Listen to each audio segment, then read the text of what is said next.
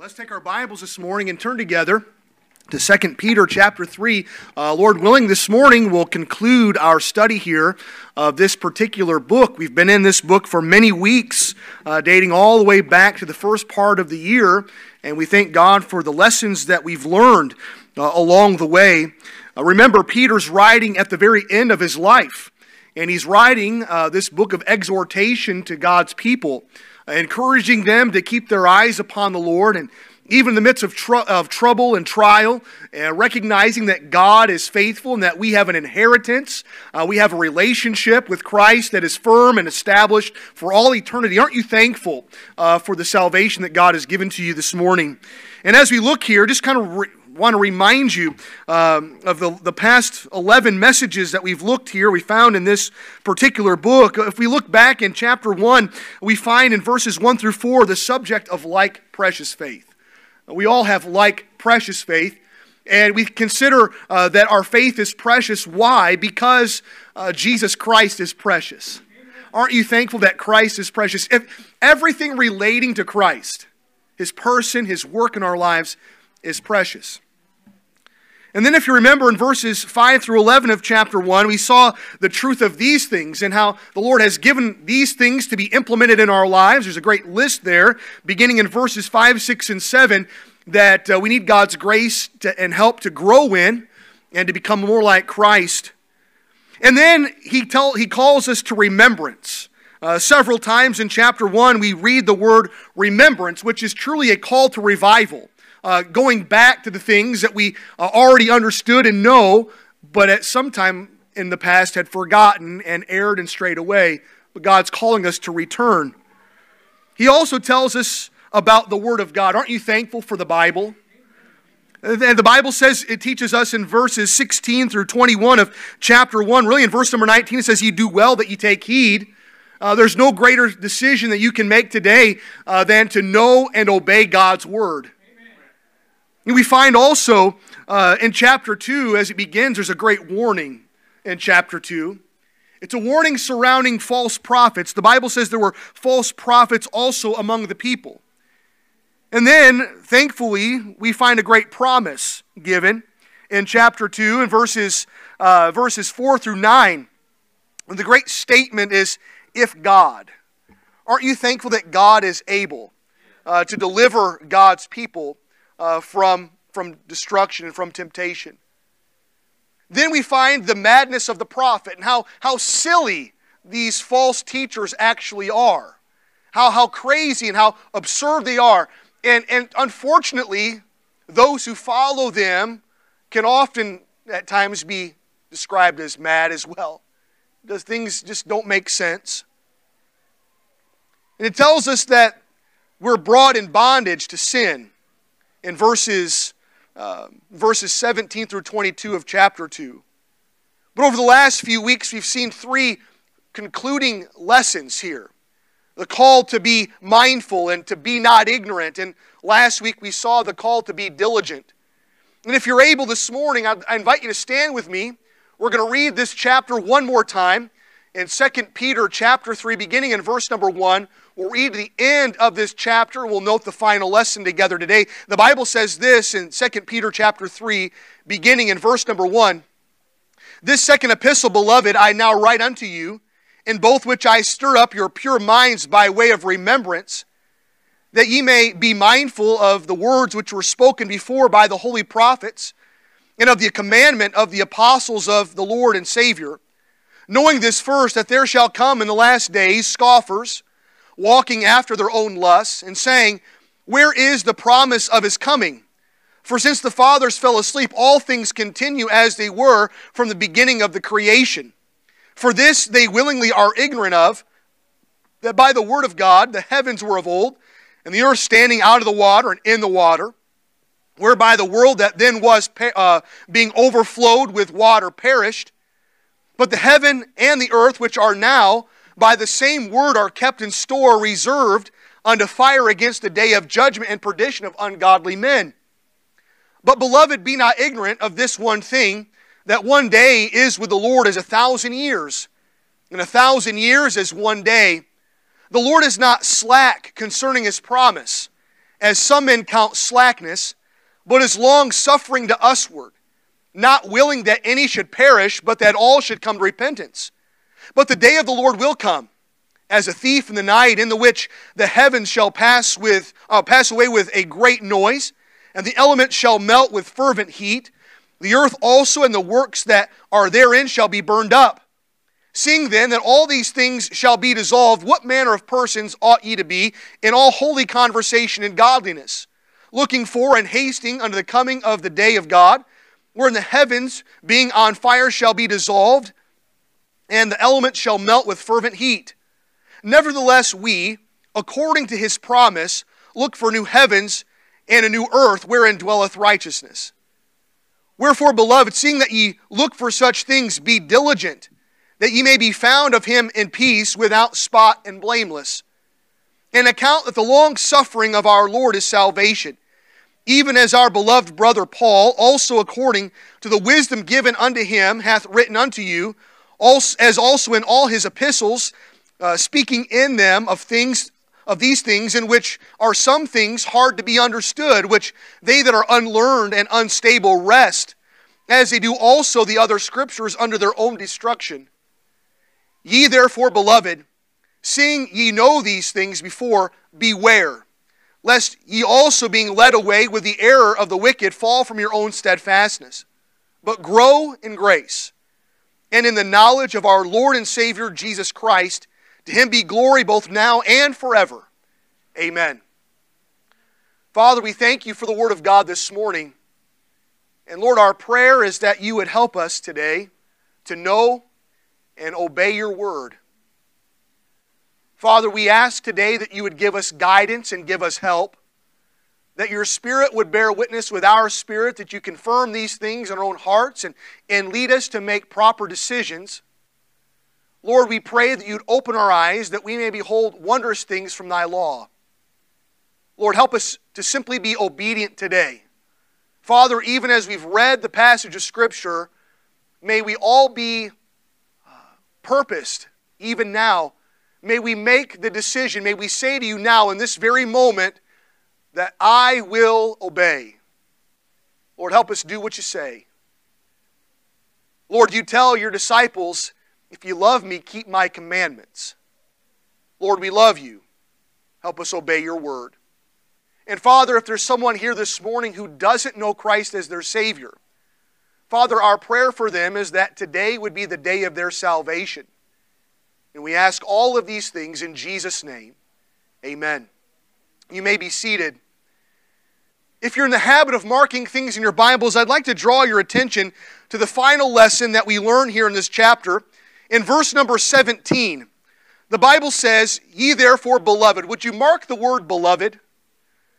This is an endearing term. This is not a command. The Lord is not uh, condemning his people. He's not calling them some crazy uh, name. He, he's referring to us affectionately. And he says, beloved. And then there's another word in the same verse. It's the word beware. Seeing that ye, uh, seeing ye know these things before, notice he says, Beware lest ye also, being led away with the error of the wicked, fall from your own steadfastness. Beloved, beware. What does this word beware actually mean? You know, sometimes we think of as we're out walking, we've got in our in our in our backyard, we've got a a, a collie. She looks just like Lassie, not as obedient. And if our boys fell down a well, I'm not sure she'd come and get us. Uh, but we have a dog, and, and in the backyard, we have uh, it's a fenced in yard. On the backyard, there's a sign that says, Beware of dog. Uh, so the word beware oftentimes carries with it this, this concern of danger. Hey, you need to watch out here. Uh, you need to, to, to pay close attention. I remember we were in the Philippines several years ago, and we were in uh, in Manila and just kind of walking through these great crowds of people. And, and even before we got off the airplane, uh, the, we were given instructions saying, hey, watch your personal belonging. Beware of pickpocketers. These guys are so slick. They would come up and they would have like a, a razor blade and they would just cut the bottom of your backpack and all of your belongings would fall out. And hey, now they belong to them. We need to beware of some things. We're living in a society today where, where there's much divisiveness being, uh, being levied against the people. But may I tell you, Uh, more than just a socioeconomic thing, more than, more than some political thing, there is a spiritual war taking place. And may I tell you, we can look at all of the problems our world is facing, and the greatest problem that we see rests not in politics, rests not in an economy, it rests in the heart of man. It is a spiritual problem. And may I tell you this morning that you and I, as God's people, we need to be where? We need to be on guard. Remember, in chapter 2, we find that the apostle is warning us concerning false prophets and false teachers. Look back in chapter 2 and read verse number 1 with me. He says, But, the, but there were false prophets also among the people, even as there shall be false teachers among you. May, may we understand that not everyone who cracks open the pages of God's Word is honest. I know that's hard to believe, right?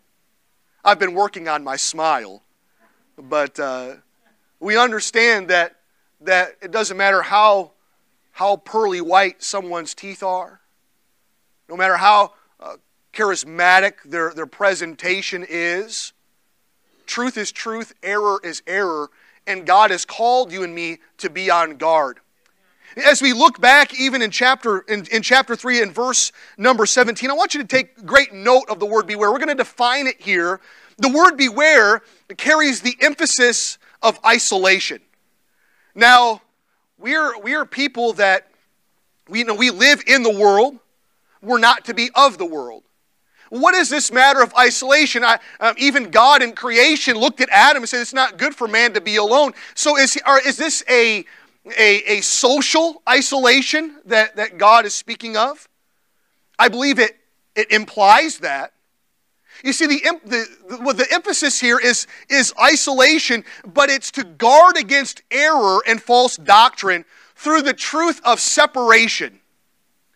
I want you to note something here. So oftentimes uh, we, we fail. We want to be friends with everybody, don't we? But how many of you would know somebody that has a friend that's just not good for them? Anybody? Yeah, hey, I, hey I've, I know someone, maybe it's a family member. They're stuck in a relationship, in an abusive relationship. Someone is, is maniacal. Uh, someone's manipulative, uh, bringing great injury and harm and hurt to that person. The same is true spiritually. You know, we look and we see all the great heartache uh, that is brought about by someone who doesn't genuinely love or care about, about somebody. The same is true for false teachers and false, uh, false preachers. They only care for themselves. Uh, they, they don't care about you. They're, they're just looking to gain from you. What can I get from you today? They're trying to take advantage of God's people and build unto themselves a kingdom. The reality is, however, God has called us to beware. The Bible, Jesus told his, his disciples that they were to be wise as serpents, harmless as doves. We need to understand that there's a great need in life to separate from false doctrine. You think of someone who goes to a church. I know there's, there's lots of churches in, in and around this area, but not every church is a good church. Uh, some churches, they, they don't believe God's word. Uh, they, they make all kinds of excuses as to why uh, God's word is wrong. You know what? My favorite quote that I despise the most is that, you know, God could have said it better this way. Well, I'm pretty sure if he could have, he would have. I mean, he's God after all, right? But the reality is, you and I have been given God's word, and it's our guide. Wherewithal shall a young man cleanse his way, but by taking heed thereto according to thy word. We see the great power and blessing of God's word in the life of God's people. Our heart's desire is to simply obey the word of God. Do you realize that God's word is not difficult? God's word is, is easy to read and easy to understand. I remember when I was younger, I didn't think that way.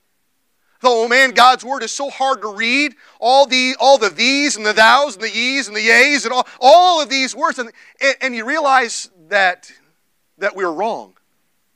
The more you do anything, the easier it becomes. How many of you would agree with that? You know, right now, I don't think I could go out and run a mile.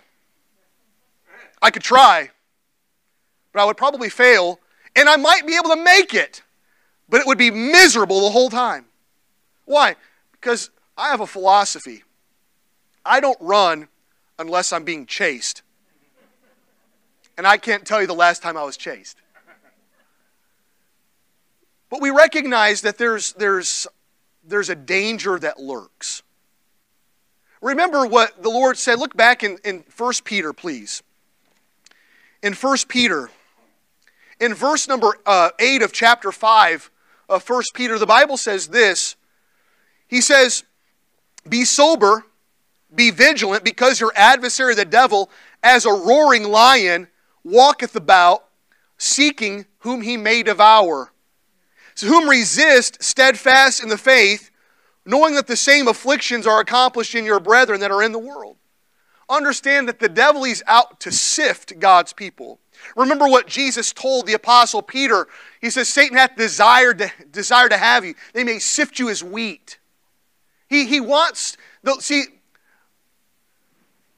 the Lord wants us to separate to Jesus Christ and to truth. Whereas the devil, he also wants us to separate from truth into his error. We must be very, very cautious. I want you to note a few verses, a few passages this morning by way of introduction concerning the importance of our association. Considering that this isolation, this separation from false doctrine is necessary. Look what the Bible says, if you would please, in 1 Corinthians chapter 15. In 1 Corinthians chapter 15, we note here uh, perhaps a, a very simple verse. Maybe you've heard it at times in your life, uh, but it's, it's important to, to recognize and, and obey. The Bible says in 1 Corinthians chapter 15, in verse number 33, the Bible says, Be not deceived. Evil communications corrupt good manners. How many of you have ever seen a group of teenage boys yeah. You know what? There's, there's a law that we would use to describe their behavior. It's the law of the lowest common denominator. You know, there's, there's a group, let's say there's, there's five young men in this, in this, in this posse. And, and, all, and there's four of those young men that love God, that want to please the Lord with their lives. But then there's one joker in the midst who couldn't care less about the Lord, who was rebellious, who was rude and crude and vile. What happens? Jesus says, A, live, a little leaven leaveneth the whole lump. Do you realize that those four young men will be more negatively influenced by that young man than, that, than they will positively influence that young man. Evil communications corrupt good manners. The Lord calls us to separate. Look what the Bible says, if you would please, in, in 2 Corinthians chapter number 6. In 2 Corinthians chapter 6, I want you to notice what the Lord is saying here, and beginning in verse number 14, uh, we'll read down to the end of the chapter. The Bible says this in 2 Corinthians chapter 6 and verse 14, "Be ye not unequally yoked together with unbelievers. For what fellowship hath righteousness with unrighteousness, and what communion hath light with darkness? And what concord hath Christ with Belial, or what part hath he that believeth with an infidel? And what agreement hath the temple of God with idols? For ye are the, for ye are the temple of the living God." And God has said, I will dwell in them and walk in them, and I will be their God, and they shall be my people. In verse 17, take note of what the Lord says. He says, Wherefore come out from among them, and be ye separate, saith the Lord, and touch not the unclean thing. And I will receive you, and will be a father unto you, and ye shall be my sons and daughters, saith the Lord Almighty. You see, there's a great, the great command here to come out and to separate from ungodliness. Christians, you must beware. You see, what the Apostle Peter is writing in 2 Peter chapter 3 is the remedy for victory. Do you want victory in your Christian life? I know I personally desire to have victory and to live in revival. That's my prayer for myself. And I trust that's your prayer for your life as well. But the reality is the children of Israel failed. And as we look back in 2 Peter chapter 2, notice what the Bible says. He's, he makes reference here again in verse 1 of chapter 2. He says, I if I got there. Uh, he says, um, But there were false prophets also among the people. Among the people.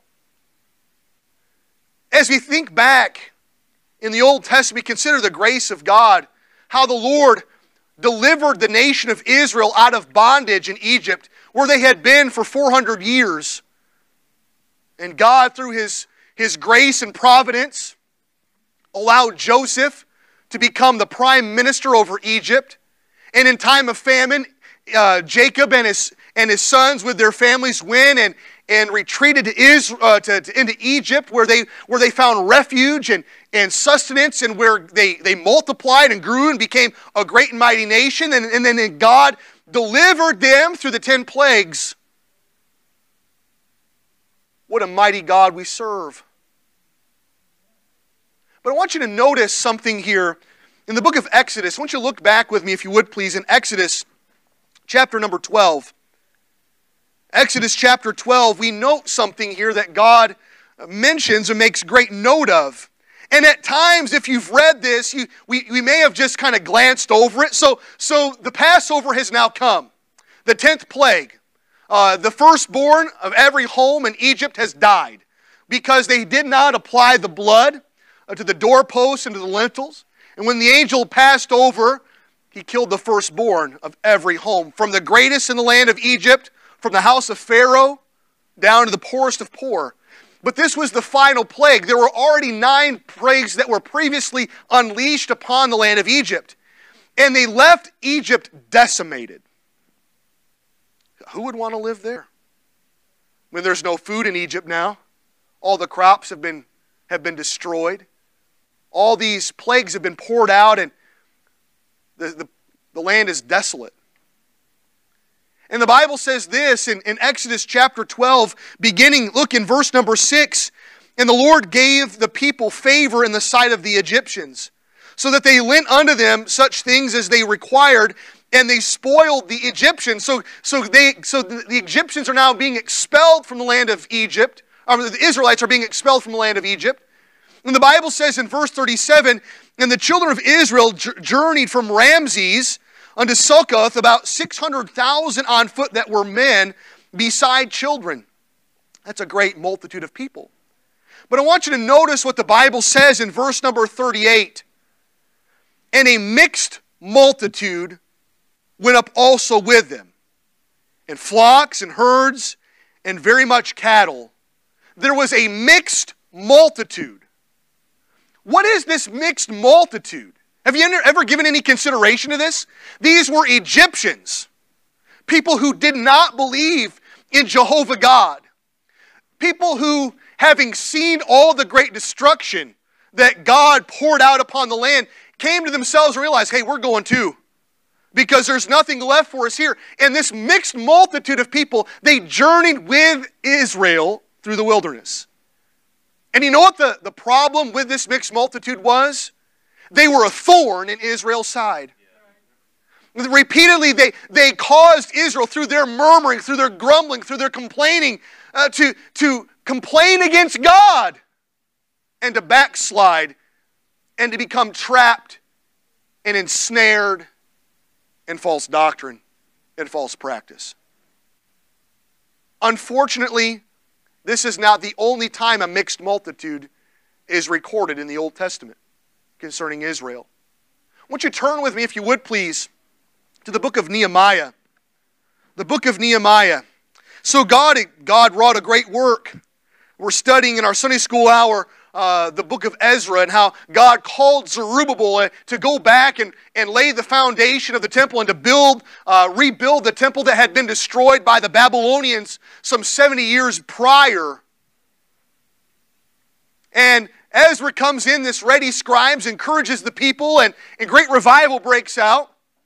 But then there's another man that God used mightily, and a man named Nehemiah who, who came back and, and rallied the children of Israel after hearing a, the, the tragic news that the walls of Jerusalem still were laying waste and, and that the people were, were being oppressed by the, by the inhabitants of the land.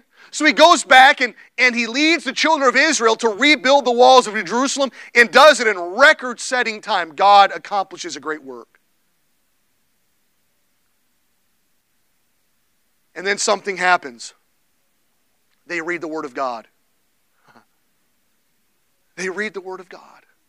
And God accomplishes a mighty work in their lives. Look what the Bible says in Nehemiah chapter 13, beginning in verse number 1. He says, On that day they read in the book of Moses in the audience of the people, and therein was found written that the Ammonites and the Moabites should not come in the congregation of God forever.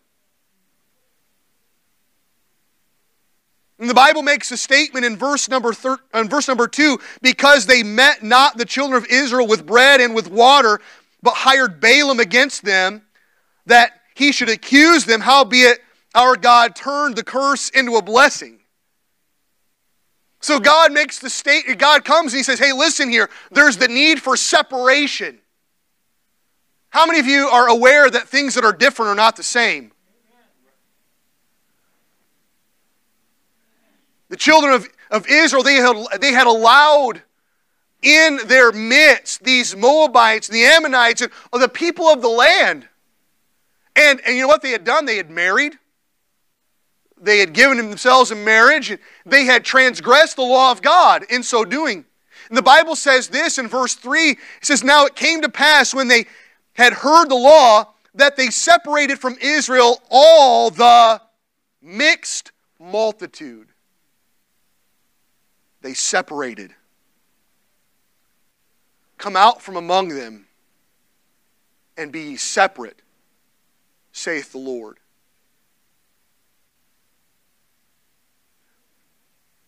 Christians, beloved, beware. Nothing will steal your victory in your Christian life more than unbelievers, more than people who, who don't believe the Word of God, people who are living in rebellion. But the Lord wants you and me to have victory. So, what then is the remedy that God prescribes? Well, as we look back in, in 2 Peter, we're reminded of, of many great truths. But before we look at those, let me ask you a question. How would you define your life? How would you define your Christian life? Is it victorious? Because that's, that's the desire that God has. None of the commandments that God gives, whether it's a thou shalt or thou shalt not, None of God's commandments are intended to be negative to God's people. They are all for, for His glory and our good. So, how is our lives? What, what are we mingling ourselves with? I want you to notice three lessons that we learn that will help us understand how we can have a victorious Christian life. Do you want to look at live in victory? Are you tired of defeat? Are you tired of the, of the pendulum swings? Are you tired of the valleys? Now, sometimes the valleys are unavoidable, but even in the valley, God is good. I want you to notice the first lesson that we find is that we must not lose sight of our salvation. Don't lose the wonder of your salvation. I want you to look back in 2 Peter chapter 3 and notice what the Bible says beginning in verse number 15. It says, An account that the long suffering of our Lord is salvation. Amen. The long suffering of our Lord is salvation. Aren't you thankful for salvation? Never lose sight of the great gift that God has given you and me in salvation, which is only by grace through faith in Jesus Christ. The Bible says this again in verse 15 it says, Even as our beloved brother Paul, also according to the wisdom given unto him, hath written unto you. Understand this long suffering of God means that you and I are saved because God is long suffering. Do you realize that? Jesus died on the cross. He paid the penalty for our sin. He rose in victory from the grave. He lived on this earth after his resurrection for 43 days. In Acts chapter number 1, it describes how the Lord, standing on the top of the Mount of Olives, was ascended back to heaven. But he, he promised, and the angel said, The same Jesus shall come again in like manner. Jesus is coming back, but the fact is, he hasn't yet. Why? Because he's long suffering. And because the Lord is long suffering, that allowed you and me to come to know him as our Savior. What a great blessing it is to know Jesus. But don't lose the wonder of your salvation. Have you ever lost the wonder of your salvation? Have you forgotten just how good and gracious the Lord truly is? Do you realize that none of us deserve it? I don't deserve salvation. You know why? Because I'm a sinner. I'm a wicked, terrible, awful, sinful man. But I am what I am by the grace of God. I want you to consider the Apostle Paul's testimony this morning. I want you to look back with me in the book of Acts, please. In the book of Acts, in chapter 7, we are introduced to this man, Paul, who at the time was not named Paul. His name was Saul. He was Saul of Tarsus. He was a, he was a Pharisee. He was a zealous man. He was zealous in the wrong things. And in Acts chapter 7, we find that, that he hears the preaching of a faithful deacon of the church in Jerusalem named Stephen. And everybody that hears Stephen preach Jesus Christ is infuriated. That's usually the result. You'll either, people will either love the Lord or hate the Lord. You can't, you'll never have it both ways. Jesus, the name Jesus always brings a response, doesn't it? Well, they hated him. And in Acts chapter 7, we find here, the Bible says this concerning uh, verse 58 it says and cast him out of the city and stone him speaking of stephen this man that has preached the gospel and witnesses laid down their clothes at a young man's feet whose name was saul so here we have this man saul what he is doing here all of these people that are expressing this great vehement hatred and that are stoning this man to death, martyring Stephen for his faith. They've taken their jackets off and they've laid him at Saul's feet. And Saul standing there, even though he may have not picked up a stone, just by his very presence and not stopping them, he gave his commendation. He consented to the death of Stephen. The Bible goes on to say, and they stoned Stephen, calling upon God and saying, Lord Jesus, receive my spirit. And he kneeled down and cried with a loud voice, Lord, lay not this sin to their charge. And when he had said this, he fell asleep. Means he died physically. And the Bible says this in verse 1 of chapter 8 and Saul was consenting unto his death. And at that time, there was a great persecution among the church. And you know who was the char- in charge of this persecution? Saul. He had received letters uh, from the chief priests and from the elders, and he was, they commissioned him to go and, and hail others to prison, put others to death. Look what the Bible says in chapter number 9 and verse 1. And Saul, yet breathing out threatenings and slaughter. It was, these were not idle threats. This was a vile, or I'm sorry, a violent attempt to exterminate God's people, the church. The word slaughter. How many of you have ever eaten a hamburger? Where does that come from? It comes from a slaughterhouse. Right? It's it's very it's a very barbaric word, isn't it? Slaughter. That was my favorite G.I. Joe. Sergeant Slaughter. But a very barbaric term, isn't it? The Bible says against the disciples of the Lord went unto the high priest and desired of him letters, to Damascus, to the synagogues, that if he found any of this way, whether they were men or women, he might bring them bound unto Jerusalem. And as he journeyed, he came near Damascus, and suddenly there, there shined round about him a light from heaven. And he fell to the earth and heard a voice saying unto him, Saul, Saul, why persecutest thou me? And he said, Who art thou, Lord? As if he didn't know, obviously. And the Lord said, I am Jesus, whom thou persecutest. It is hard for thee to kick against the pricks. And on that day, the Apostle Paul, who would, who would become the Apostle Paul, this Saul of Tarsus, was gloriously saved. And you know what? He never lost the wonder of it. I want you to consider what he said to young Timothy in, in 1 Timothy chapter 1, verse 12. He says, And I thank Christ Jesus our Lord, who hath enabled me, for that he counted me faithful, putting me in the ministry. What a, what a great testimony the Lord had in Paul's life.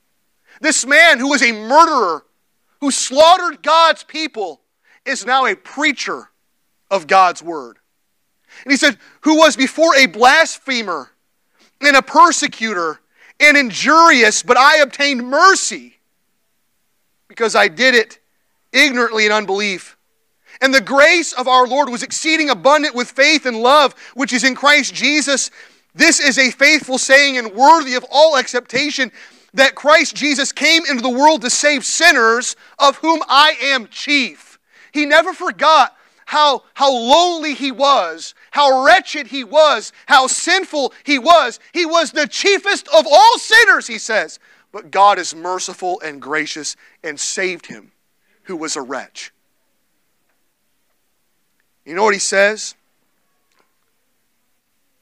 Howbeit, for this cause I obtained mercy, that in me first Jesus Christ might show forth all long suffering for a pattern to them which should hereafter believe on him to life everlasting. What is this pattern? It means that if he could do it for Saul, who was a murderer, who was a thug, he can do it for you.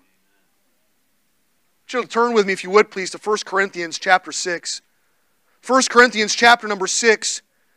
Lest we become too high and mighty in our own minds. Well, I never killed anybody. I'm not a slaughterer. right? I'm not a persecutor. I'm not Paul. I'm not a murderous thug. Well, listen to what he says. 1 Corinthians chapter 6, beginning in verse number 9, the Bible says, Know ye not that the un- unrighteous shall not inherit the kingdom of God? Be not deceived, neither fornicators, nor idolaters, nor adulterers, nor effeminate nor abusers of themselves with mankind, nor thieves, nor covetous, nor drunkards, nor revilers, nor extortioners shall inherit the kingdom of God. And all of God's people said, Amen, right? Hold on a minute. Hold on. Hold your horses. Can you imagine the church at Corinth? I mean, they were wicked, vile people. They were, they were a, a rowdy bunch. But Paul Paul doesn't stop there. And he makes the statement, he says in verse 11, and such were some of you. For all have sinned and come short of the glory of God. And such were some of you. But ye are washed, but ye are sanctified, but ye are justified in the name of the Lord Jesus by the Spirit of our God. Don't forget how good you've got it in Jesus Christ. Don't lose the wonder of your salvation. There's a chorus, maybe we'll try to find it. It says, I have never lost the wonder of it all. I have never lost the wonder of it all. Since the day that Jesus saved me and a whole new life he gave me, I have never lost the wonder of it all. Christian, don't lose the wonder of it all. What's the second lesson that we find this morning as we look back in, in 2 Peter chapter 3, we find the exhortation to keep believing God's word. Keep believing God's word. The Bible says this in verses 16 and 17, as also in all, all his epistles, speaking in them of these things, in which are some things hard to be understood. Do you realize that, that sometimes it's hard to understand the Bible? That, that term hard to be understood means to, uh, refers to perceiving truth with the mind. But I'm here to tell you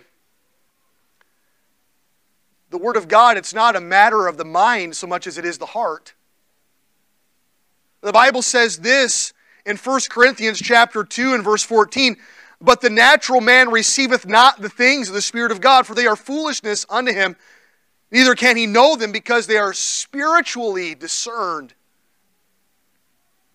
It's not so much a matter of the mind as it is the heart. The Bible goes on to say, which they that are unlearned and unstable wrest. To be unlearned means to be ill informed or untaught. To be unstable means to, to not firmly be set or, or be established. Really, an unbalanced life is what that means. And the Bible says this in James chapter 1 and verse 8 that a, a double minded man is unstable in all his ways. And he says, he makes the statement, he goes on to say, uh, which they that are unlearned and unstable wrest. What does that word wrest means? It means that it means really to be tortured by twisting. Uh, so these, these unbelievers, they, these people who are unlearned and unstable, who, who cannot understand the truth of God's word because it's spiritually discerned, they take it and they distort it and they twist it and they torture it they take it out of context, they, they misinterpret it, they misapply it, and they do great harm. It's a warning. I don't want to be like that. I want to keep believing the Bible. Consider Paul's similar warning to the church in Colossae. In Colossians chapter 2 and verse 8, he says this Beware. There's, there's that word again. Beware. Lest any man spoil you through philosophy and vain deceit after the tradition of men, after the rudiments of the world, and not after Christ. We must beware. The Bible says this in, in 2 Timothy. Won't you look there with me, if you would, please? In 2 Timothy chapter 2, beginning in verse number 14 says, Of these things put them in remembrance, charging them before the Lord, that they strive not about words to no profit, but to the subverting of the hearers. So we must be careful. There are words that help and there are words that hurt. False teaching, false doctrine does nothing more than hurt and injure you spiritually. God wants what's best for his people. How do we do that? Well, look what the Bible says in verse 15 of 2 Peter chapter 2. He says, Study to show thyself approved unto God, a workman that needeth not to be ashamed. And notice the last part of the verse rightly dividing the word of truth. The Bible is a literal book. God's word is very simply understood. We read it in the historical, grammatical, and cultural context. We understand we need to practice. Here's a, here's a great word for us this morning the blessing of biblical hermeneutics, the right manner of Bible interpretation. Understanding that the church and Israel, they're not the same thing. that the, the blessings and curses of Israel are literal. They're not figurative, they're, they're literal. And that God's word needs to be read and understood as literal. It's figurative, where it's obviously figurative speech. We don't seek to manipulate the Word of God. Context is always king. But that's why it's important that we study God's Word. I've got on my desk a stack of books that I'm reading, that I'm researching. But may I tell you, I never resort to the work of someone else. I first and always first read the Word of God for myself. Because the author lives within my heart. And if I have a difficult time understanding what the Word of God says, all I must do is pause and ask the author, Lord, show me what this means. And He's right there. He can guide us into all truth. Read John chapter 14, 15, and 16. Speaks of the ministry of the Spirit of God in one's life. Believe the Bible, Christians. Ye do well, remember, ye do well that you take heed. Listen to what the psalmist desired. He, he describes his desire and admiration for God's word. In Psalm 119, verses 15 and 16, he says, I will meditate in thy precepts and have respect unto thy ways. I will delight myself in thy statutes. I will not forget thy words. Psalm 119, verse 30 says, I have chosen thy, uh, the way of truth. Thy judgments have I laid before me. Psalm 119, verses 46 and 47, he says, I will speak of thy testimonies also before kings and will not be ashamed and i will delight myself in thy commandments which i which i have loved. Psalm 119 verse 72 says the law of thy mouth is better unto me than thousands of gold and silver. God's word is great isn't it? It's essential. God's word is essential in romans chapter 10 and verse 17 the bible says so then faith cometh by hearing and hearing by the Word of God. Show me a strong Christian,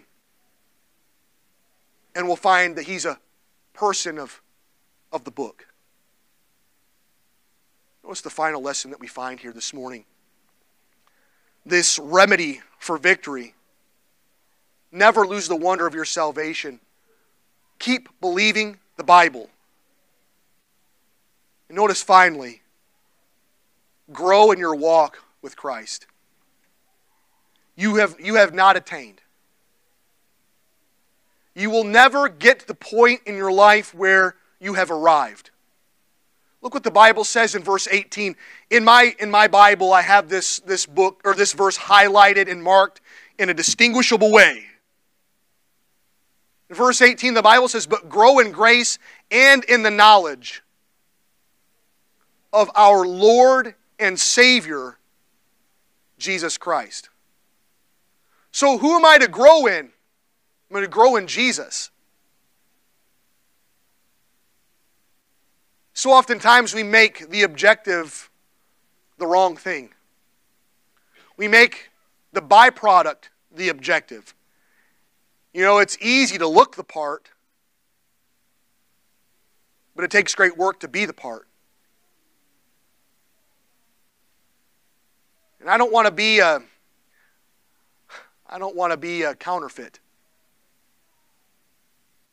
I want to be the real deal. Friends, do you want to be the real deal?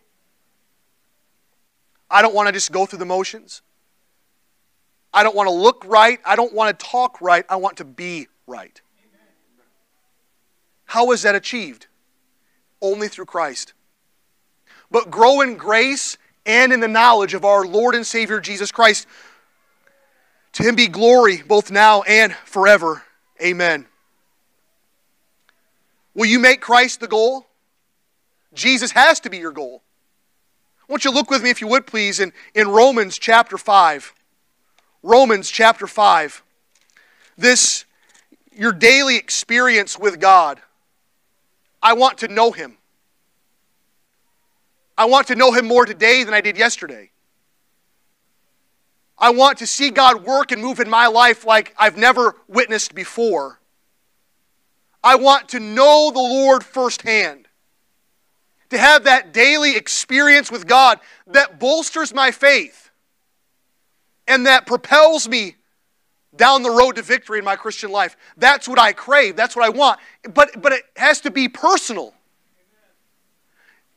You can't live off of my faith. nor can I live off of yours. The Bible says this in Romans chapter 5 and verse number 1. It says, Therefore, being justified by faith, we have peace with God through our Lord Jesus Christ, by whom also we have access by faith into this grace, wherein we stand and rejoice in hope of the glory of God. This grace, what is this grace? We are told by Peter to grow in grace. We're to grow in this Christian life, in this matter of victory and godliness and Christ likeness. He says this in verse 3 And not only so, but we glory in tribulations also, knowing that tribulation worketh patience, and patience experience, and experience hope. And hope maketh not ashamed, because the love of God is, spread, is shed abroad in our hearts by the Holy Ghost, which is given unto us. That experience brings hope understanding that everything in life, though, though life is difficult, though life is hard, though we don't at times understand why things happen the way they do, what we understand is that God is still good and that God is still gracious, and no matter how hard it is, it's going to be okay. Why? Because you're growing in the grace and knowledge of our Lord and Savior Jesus Christ, who has said, I will never leave thee nor forsake thee. He's a friend that sticketh closer than a brother. As we close this morning, won't you turn with me, if you would, please, to the book of Philippians. See, Paul, who is perhaps the greatest Christian man the world has ever known, the writer of 14 New Testament epistles, shared a profound testimony as he recognized his personal need to grow in grace. In Philippians chapter number 3,